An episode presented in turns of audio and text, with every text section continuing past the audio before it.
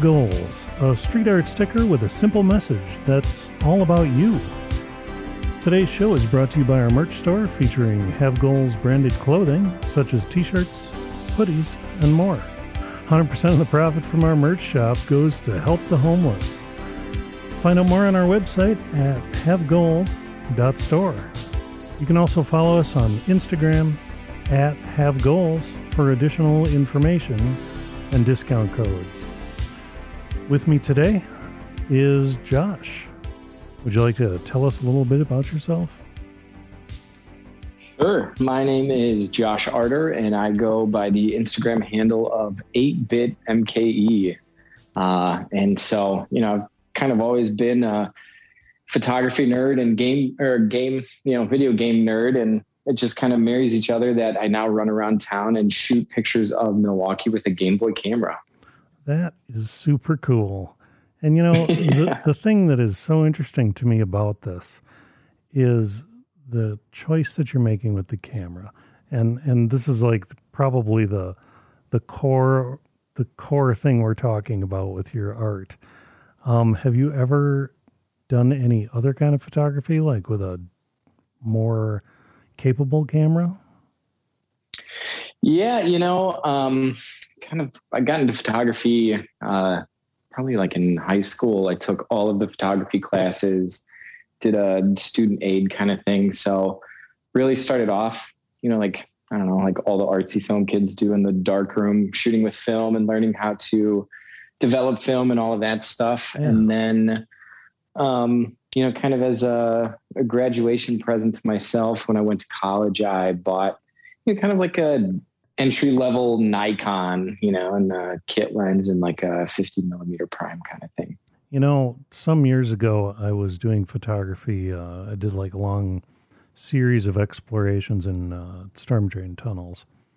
And oh, yeah. I was using like throwaway cameras for that. It was mostly like Canon power shots and stuff. And we ended up doing this art show, and while I was setting it up one day, this guy walked into the art show, and he looked around at my pictures, and he said, "Oh, it looks like you're shooting these with some kind of toy." And then he just walked out in disgust. Oh, yeah, nose turned in the air. Oh, yeah. I mean, it kind of underlined everything I'd already thought about people. Like, I've run into a lot of camera snobs and stuff. But sure, I think there's a camera for every situation and a situation for every camera. You know, the one that you have on you obviously is going to be the most important camera you have, right? Mm-hmm. Yeah, you know, and it's kind of crazy too if you think about it. Like in this day and age, everybody who carries around a smartphone has, you know, a stupid nice camera in their pocket with them all the time, you know. Yeah, with like tons of features too. Yeah, I know it is. It's like, it's crazy to see some of those like shot on iPhone commercials with like, you know, like all of the ancillary like mounts and lenses and stuff you can put on it. I mean, it's crazy. So do you use any other equipment with this, like a tripod or any kind of lighting? Or is it just like the Game Boy and its camera? You do. It's just a Game Boy and its camera. Yeah, I know there's like a couple of things that I want to figure out how to do and plan on trying, but, you know, a tripod would be sweet. I know a handful of guys who, you know, put their Game Boy camera on a tripod and shoot three of the same images with red, green, and blue, like light gels in front of the lens. And so what they can do then is take it into Photoshop and, you know, work their magic and then actually colorize Game Boy photos. Oh, wow. Yeah. It's basic photography science, but, you know, shooting with a Game Boy camera, you pretty much get like black, dark gray, light gray, white, you know, and there's all kinds of dudes who are just messing around with just all kinds of crazy stuff too. I know a lot of people who will like take the camera apart and 3D print different mounts so they can attach, you know, like an actual telephoto lens to the thing. It's just like, it's a little beyond my wheelhouse. I'm just kind of like you know, a Game Boy camera, point and shoot kind of guy. So when I'm looking at your photos, like, correct me if I'm wrong, but are there 3 colors total in these photos? Yeah, 4 colors. Oh, it seriously okay. is. Oh yeah, there's a lighter and darker gray. Yep. Black, white, light gray, dark gray. So, you know, the way I like to put it is it's like, you know, again, with everybody who has, you know, a super nice camera in their pocket, essentially, with them all the time, you know, it's kind of like it bridges the gap of a digital camera and, you know, like a disposable camera. I can see what I'm shooting while I'm shooting it, but, you know, it can only hold 30 pictures at a time. And, you know, again, with the limitations of quality, it's, you know, I feel like people with smartphone cameras, you know, they're just kind of shooting willy-nilly because they can, but this kind of, you know, forces me to slow down a little bit and really, really assess what I'm shooting and whether or not, you know, I want to capture it in that moment or revisit it and, you know, kind of plan exposure and saturation settings and all that stuff at a different time. You know, I forget where I read this, but there was somebody had like written out this timeline of the photographer's like career experience, and it starts off at like taking tons and tons of shots like at the beginning, and then by the end you get to this stage where you're just going out and taking like 1 frame per, you know, exploration or whatever, or of each subject. Yeah, this is a shot I've planned. I'm going to go get it. Yeah. Yeah. And it seems like, you know, your work to me is really all about contrast. Like, you are trying to find situations that are going to really say something inside of this format. Yeah. And, you know, honestly, again, it kind of speaks to the limitations. You know, sure, in the right situation you could use lighting if you're doing some kind of like indoor shot, but, you know, for me it's like, I think it was probably earlier this week or late last week when I went out and I was kind of like shooting along the Riverwalk, and, you know, I was like shooting from under a bridge in the shadows, but shooting a building that was, you know, like super bright in the midday sun, and the camera, like, it sometimes has a hard time catching up or like keeping up with the different light set or like lighting of the scene that you're looking at. So, I mean, it is, you know, like I said, it kind of makes you like, I want to shoot this photo, but how can I, in a way that, you know, not only can the camera capture it, but also in a way that, you know, once I do like post it on my Instagram, people who are scrolling through their timelines can actually tell what it is, if that makes sense, because, right. You know, I've gone out and I've shot a whole Game Boy cartridge full of photos, and then when I get back to my desk and I'm like reviewing them, I mean, there have been times where I'm like, I know I shot this, but like, what am I looking at? I don't even remember. It's like you can't even discern what the scene is. Well, that's interesting. I'm also curious, how quickly can you shoot with this thing? Like, does it have to write the image? Is there any kind of lag afterwards? You know, surprisingly not. I think the longest time constraint and most cumbersome thing about it is actually turning it on. Like, you know, it like takes a while for the game to boot up, I guess camera to boot up. But once you get into it, I mean, you hit the A button and it shows you, you know, the image that you just shot. And it has 2 options. You press A to keep it, B to delete it. But I mean, it's instantaneous. It's crazy. Gotcha. So after you shoot it, you're like in the keep or delete mode. That's it. Yeah. Yeah. And in the corner, it has, you know, like the ever counting down. You have 30 shots, you have 29 shots, you have 28 shots remaining kind of thing. So, you know, it is. I mean, it's a really cool peripheral that Game Boy made. I mean, it has a bunch of different settings. You know, you can adjust brightness, you can adjust contrast. There's a time-lapse function. There is like a panoramic function. You can also do these things where it's kind of like, they're called trick lenses, where it kind of like mirrors your image, you know, horizontally or vertically, or, you know, kind of like doubles things up. You can add stickers to them and add like wonky eyes and, you know, like a nose or whatever if you're shooting faces. So do you have to set that up like before the shot, or is it like an after-the-fact edit? Some of them are. Most of the like actual visual effects are pre-shot, but you know, like if you wanted to add some of the wonky stickers and stuff, there's like a whole photo album that you can go into and look at your photos and add stuff there. Oh, that's cool. But you know, honestly too, like at the end of the day, it's a Nintendo product. And so as much as it's a camera, it's also, you know, like a game cartridge. There are like different mini games that you can play on the Game Boy camera on your Game Boy. There's one where it's like, you know, you take a picture of your face and then the next screen you get into the game. And it's like, you know, this guy that has to juggle balls. You have to like click him left and right to keep some balls in the air, but it's like your face on the guy's body. You know, there's like a Space Invader type game. There's actually like a music sequencer in it. So you can do like basic music sequencing and like make chiptune tracks and stuff. And, you know, it's like kind of the same thing. You take a picture of your face and while you're working on it, there's like a DJ at some turntables and it's like your face on the guy's body. Yeah, I guess you'd have to build something in there to make it like its own cartridge, you know, that does something more than just make the camera turn on. Like, is the camera right of the cartridge? It is. Yeah. It's honestly, it's like your regular Game Boy cartridge, you know, you slide it in, but you know, basically how most Game Boy cartridges are like, once you slide it into the Game Boy, top of the cartridge is, you know, pretty much flush with the top of the Game Boy. Sure. This has, you know, like an additional, I don't know, maybe like inch and a half, like bulb on top of it that sits above the Game Boy that has like, you know, the camera sensor and all that stuff. Man, so what do you suppose is like the lifespan of this thing?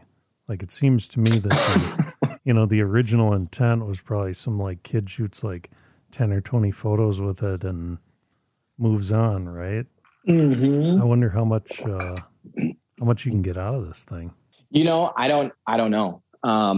It's kind of like why I have multiple, because, you know, heaven forbid that one of them dies out on me. But I do know that, you know, it's pretty much like other Game Boy cartridges. There's like a watch battery in it. So pretty much all Game Boy cartridges have some kind of battery in it. So gotcha. That's how you know, kind of like keep save files intact. If the battery dies, you know, you have to like replace it so you can continue with your save files and all that stuff. So, I mean, honestly, it's like, that's pretty much the only piece of like, I guess, quote unquote hardware that I'd have to keep an eye on. But, you know, it's funny you should ask because like as a video game nerd, you know, I have a couple Game Boys. I have a Super Nintendo. I have a Nintendo 64. And it's just, it's crazy how expensive some of these retro consoles are getting because, you know, they're becoming more and more, you know, I guess like quote unquote rare. But at the same time, you know, it's like, all technology has some kind of finite shelf life. And so it is, it's like, at some point it's like, you know, holy shit. Yeah. Maybe it's 100 years, 200 years down the road, but at some point, you know, like every N64 is going to burn out. Right. And it's just like, it's crazy to think that's this, you know, this legacy console from when I was a kid at some point is like, you know, it's, I don't know. It's kind of like the rise of vinyl. Like everybody's, you know, kind of rode the wave back onto like vinyl records becoming big again. I feel like retro consoles are kind of having that same heyday right now where everybody's like, you know, scooping up all the old consoles they can get because, you know, I mean, who knows when you won't be able to find one, I guess. Yeah, that's true.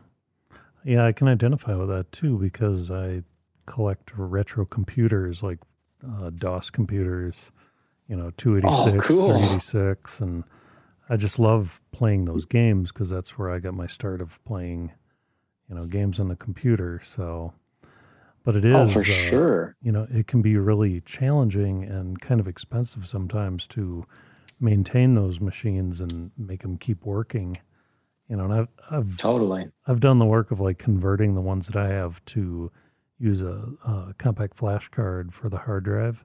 So that's been really nice because those hard drives do just eventually stop working. And that's probably most of the engagement I have in this hobby now is like I'll buy like some old laptop off of eBay and then fire it up and see if the hard drive works. And if it doesn't, then I'll retrofit one of these compact flash cards into it and just get it running just to do it because it's fun. You know, I I was like a computer support guy in the 80s, so it's just still fun to do this stuff. So I totally get the appeal of doing it. Oh, for sure. And too, from that standpoint, I mean, a lot of the stuff that you probably tinker with, like, you know, it's the ultimate form of like problem solving. You know, it's like, this machine doesn't work. What could it be? Well, we'll start here. If it isn't that, then you kind of like, you know, work through all the different bits and pieces that it could be. Yeah. And that's kind of one of the weirder things about, and not to just like go over and talk about PCs, but the weirdest thing to me about them is almost all PCs are just some weird Frankenstein of different manufacturers and stuff kind of put together. And then does it work? Oh, yes, it does. Because there's this kind of like vague standards in the middle that tie everything together. But so much of the troubleshooting in PC repair comes down a lot of times to like just replacing something, you know, with another similar-ish thing to see if that was the problem. Yes, if it wasn't, then you've got to move to the next component and put some thing in there and see what happens. I'm going to go on a technology rant of just like how crazy, like how far technology has come in such a short amount of time. And it's just, I don't know, it blows my mind sometimes. Same. Because, I mean, the first computers we were using in business, it was like a 40-pound box that was super delicate. Yep. It had a one-color screen and, you know, a keyboard and no mouse. And, like, if don't you even wanted breathe to, towards it. Right. And if you wanted to connect it to something, you had to, like, take the phone and stick it in this device and then, you know, press a button and then dial the phone. And it just kind of blows my mind, like, all the time. I'm still just shocked by this. Like, in front of me, I have an iPad, and it is a quarter-inch thick monitor and computer and power supply and, you know, user interface where you can just, like, touch it. Camera. Yeah, dude. It's got cameras, and it's got speakers that sound good. I mean, it makes no sense, really. You know, how can this be? So back to the topic of your photography. I'm curious how you go about choosing your subjects. Like, do you ever decide that you're trying to accomplish something and then set out to do it, or is it just kind of take it as it comes? You know, it's I'd say it's a little bit of both. Usually when, I would say the majority of the time that I go out shooting, you know, I work downtown, and so it's like when I take my lunch break, it's like, I'm going to walk around the city, take my camera with me. If I see something I want to try and shoot, I'll shoot it. But there are also certain days where it's like, you know, okay, today I want to go out. I want to shoot a time lapse. And so it is like a little bit more scouting of, you know, a good location with interesting subject matter, you know, whether it's a lot of foot traffic or a lot of like actual traffic. But usually those will be like, okay, one lunch, I go out, I walk around, kind of like do some recon, see what I might want to try and shoot. And then like the next few days, I'll go out and try and shoot time lapses at those different places. But it's also fun too. I mean, you know, it's like the novelty of the thing is apparent. Like usually when I go out and shoot over lunch, I have at least like one or two people stop me and they're like, what is that? Are you just out here playing Game Boy on the street corner? It's like, no, it's actually, it's a camera. Like, do you want your picture taken? Do you want to take a picture? Like, and so that part of it is fun too. So it's like, you know, there was a couple of years ago, I took it to, the River West 24 while I was like biking around, and like, it was a lot of fun. Cause it was like the first time that I was shooting portraits of people, which was a learning experience in and of itself. But, you know, it is kind of that factor of like, as you're taking in the scene and, you know, taking pictures of the Game Boy, people are like, oh my God, I used to have one of those. Oh my God, that's so cool. Like, you know, so. Yeah, kind of a little community. It is. They're like, yeah, you know, it is. It's like, I don't know. There are a couple times where there have been like specific events where it's like, oh man, I gotta hit that up. I gotta bring my Game Boy camera. But it's gonna be sweet. Get some cool pictures with it. And then, you know, the majority of the time it's just kind of like rolling around town. What do I see? What do I want to try and shoot? And going from there, really. I'm just sitting here kind of browsing through your Instagram, which for anyone who wants to look at it, it is at 8BitMKE. 8BitMKE, so the number 8, BITMKE. And the thing that really stands out to me is when you think about this platform that you're shooting with, it is so basic. It's like 128 by 128 pixels and four colors. But the body of work that you've created here, it just doesn't get boring. Like, I'm not even sure you'd have to be familiar with the city. Just the things that you're choosing to frame up and press the shutter on here are really interesting, and just kudos to you for that. Well, thank you, man. You know, it's honestly, it's funny you should say that, like, you know, having to be familiar with the city to get it, because I've like really wrestled with the fact of like, if ever I were to move out of the city, like, do I just change the handle? Do I change my username and continue forward? It's like, you know, but I don't know. It's so funny you should say that. I think that I think about that a lot, but you know, at the same time it's like, for me, I don't know, I've lived in Milwaukee long enough where it's like, you know, the different neighborhoods, you know, the different pockets. And right. Again, it kind of goes back to like, you know, people with smartphones and their cameras, like, you know, it's like the art museum, the Holland Bridge, like, you know, there are some key parts of the city where people are like, you know, and it's no slight against anybody. Like, people are capturing incredible photos of those locations around the city, and it's photography that is beyond my skill level, you know, but I think really for me, this project is, you know, I don't know. I've lived here long enough. I know the city, and I just wanted to not show like I don't know, like mundane isn't the right thing to say, but like, you know, again, it kind of goes back to the way that I shoot with the camera of like, you know, it really forces me to stop and look and take in. And so, you know, I think that's why like a lot of the photos that I do take, you know, there are certain staples of the city for sure. But, you know, for the most part, it's just kind of like those everyday interactions that you see around the city, because, you know, it really does. It makes me like stop and pause and appreciate what I'm seeing. Yeah. Tell the story. So I should be asking you, since you're here on this program, to tell me a little bit about your goals and your goal setting mentality. That's a really good question. Really for me, I mean, in general, I'm kind of like an organized person. I like planning. I like, you know, thinking things through. So from like a goal standpoint, you know, I guess I wouldn't say I'm as laser focused as, you know, some people, but you know, it's kind of the thing when I get something in my mind that I want to do, I'm going to approach in a way that, you know, lets me dip my toes in, see if it's, you know, something that's feasible, something that I can do, something that I enjoy doing. But certainly then, you know, it's, my wife would tell you, it's kind of like this Game Boy camera thing. It's like, you know, once I got the Game Boy camera, started messing around with it and like went down the rabbit hole. Then it's like, okay, now I have two Game Boy cameras, multiple Game Boys. I bought the printer, you know, it's like, once I kind of find something that, you know, I'm really, really attracted to, really into, and really want to get serious about, there's no like half-assing it. Like, yeah. I'm all in, it's, you know. Well, that's our show for this week. And I hope you'll be back again with us again, Josh. Oh, I would love to. It's great talking to you, man. Right on. And of course, we would love to hear from you.